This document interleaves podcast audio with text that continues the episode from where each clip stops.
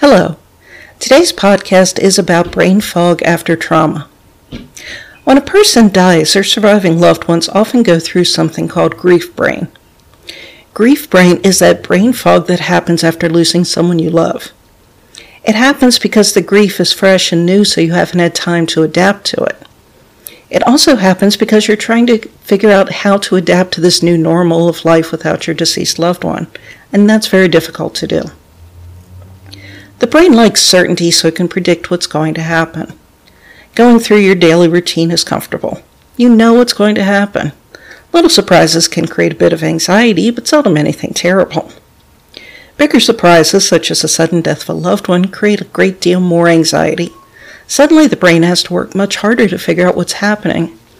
It focuses on what is wrong and how to fix the situation. With resources focused on the situation, the brain has much less resources available to focus on other things. This brain fog or grief brain after someone dies is a perfectly normal part of the grief process.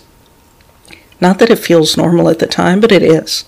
It also doesn't last forever, thankfully. Losing someone you love isn't the only situation that can cause such a brain fog.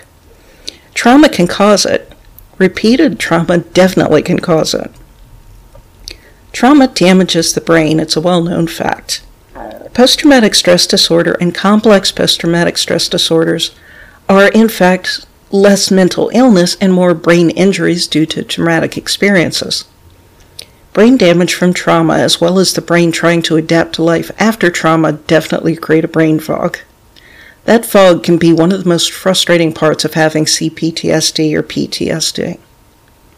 I've had the symptoms of CPTSD ever since I can remember, but they all developed fully in 2012.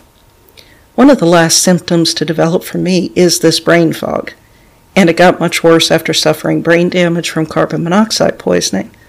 I've spent a lot of time frustrated, but I've learned some ways to cope. Naturally, prayer is a constant for me. I ask God to help me however I need, and He listens when I get frustrated about forgetting something or I can't focus. He is so helpful.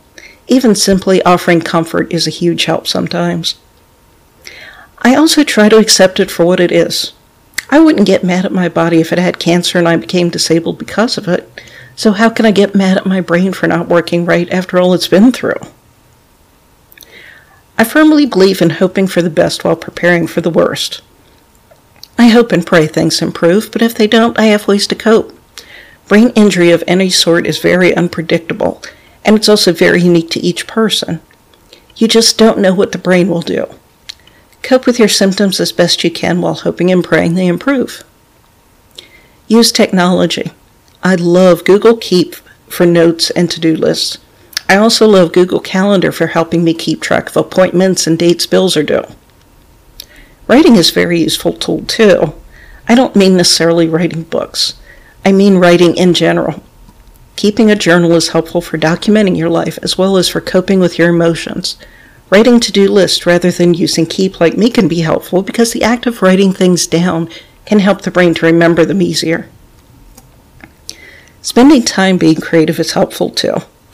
Draw, paint, work with clay, cross stitch, take up woodworking. Whatever you decide to do isn't important. Making something with your own two hands is all that matters. It helps exercise the brain by making you think of how to make whatever it is you're trying to make, and it's incredibly rewarding when you can see the fruits of your labor. You can cope with brain fog. Thank you for listening to my podcast.